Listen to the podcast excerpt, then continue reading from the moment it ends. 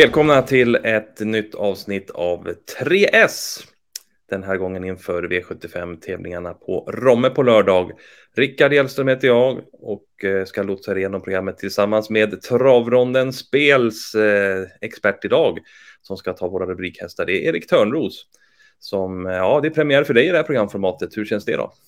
Det känns väldigt kul. Spännande. Mm, härligt. Och eh, Romme går ju som sagt V75-tävlingarna på. Vad, mm, vad kan du berätta om Rommetravet? Har du något speciellt att lyfta fram?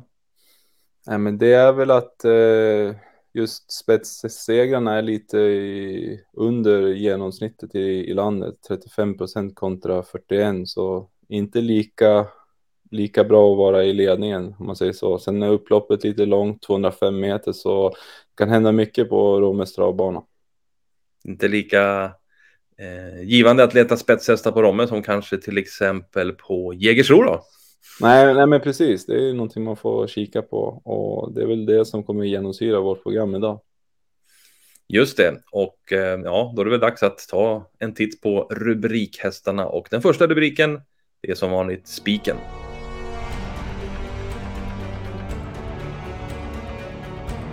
För att hitta spiken den här veckan, ja då bläddrar vi fram till V75 2. Och det är inte så konstigt eller svårt att lista ut då heller att det är nummer 8 Grisle Odin GL. Så att vi eh, landar på en rätt så stor favorit den här veckan. Då. Hur, hur resonerar vi fram den här spiken?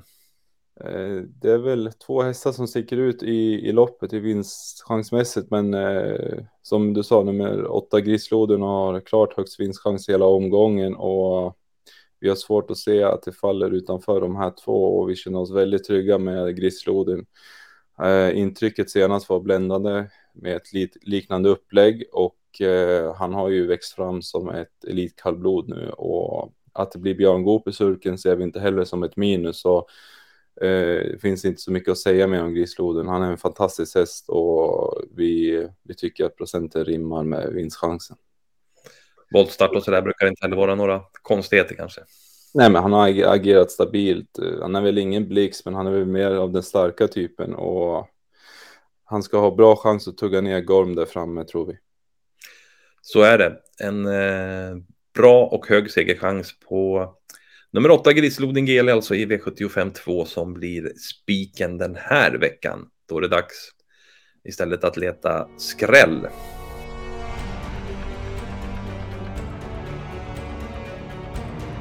Och det gör vi i V75 4. Varför ska du skrälla här då?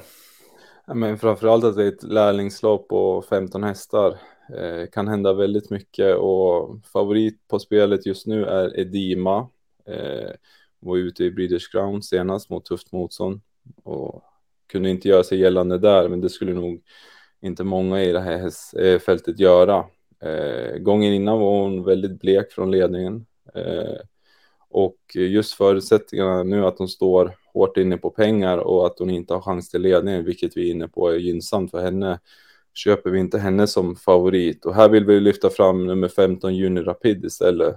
Eh, läget är såklart eh, iskallt, men det är en väldigt bra häst för, för klassen som var med i finalet av Derbystort förra året. Och hon har fått två lopp i kroppen i år nu efter halsinfektion. Eh, intrycket senast var riktigt bra när hon forcerades till ledningen med 400 meter kvar och gick undan på lätta ben. Eh, ska tilläggas att kusken Mal Malte Handfast är en duktig sådan. Han har vunnit 10 av 61 lopp i år och ja, klaffar det bara lite under vägen så, så är vi inne på att hon är, kan absolut vara bäst och till 7 procent är i underkant. Mm, som du sa, läget är ju lite besvärligt där, men eh, det är ju en lågprocentare och eh, Ja, då får man ju ta det som det är och eh, försöka jobba in, en, eh, jobba in henne istället där som en skräll då. Så är det. Har vi något mer att bjuda på i det här loppet eller eh, hur ser det ut här? Är det öppet lopp liksom, att sträcka på? Det, det, är, det är väldigt öppet lopp. Eh, Bovary Face från eh, innespåret är intressant också. Eh, barfota runt, runt om där. Eh, det är en häst som Joakim Elving håller, eh, håller högt och springa på innespår över just de här typerna av lopp är gynnsamt. Så jag tror att det är 2-3 procent på henne är också väldigt tacksamt. Härligt, då har vi ju bjudit på två fina skrällar här i V75 4 som alltså var skrälloppet och då ska vi istället ta och gå till den sista rubriken nu då. Det är ju chaset.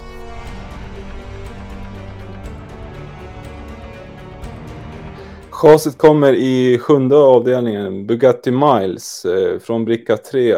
Eh, han har ju varit borta lite nu. Eh, ska tilläggas att han har gått bra efter eh, uppehåll eh, förut. Eh, vunnit 6 av 14 med intervallet, men det väntar en eh, sannolikt en tung resa där vi är inne på att det blir dödens och som favorit när han möter väldigt kapabla hästar köper vi inte riktigt. Och här vill vi lyfta fram nummer ett Huddlestone som återkom efter lite paus senast och kördes passivt i femte invändigt men eh, gick väldigt bra över upploppet och innerspår för, för honom är gynnsamt. Han är väldigt startsnabb. Viss chans på ledningen men eh, det troliga är att han får sitta i hålet i rygg på spetsfavoriten eller Royal och skulle det bara lösa sig lite så tror vi att han är bra nog att vinna ett sånt här lopp. Eh, barfota runt om är en härlig krydda också. Eh, jag tror att det är för andra gången. Han är ju dock osynad på barfotabalansen. Han galopperade i, i debuten där med eh, den balansen. Så ja, väldigt spännande till låg procent. Kul, det kan alltså bli ledningen, men framförallt kanske ryggledaren på Huddlestone och lucka till slut så hoppas vi att han ska att det ska lösa sig och att han ska städa av de här till den här fina procenten då. Kul, då ska vi ta och sammanfatta rubrikerna i dagens program då. då spiken är 8 Grisle Odin GL i V75 2. Skrälloppet var alltså V75 4. Där vi främst lyfter fram 15 juni Rapid.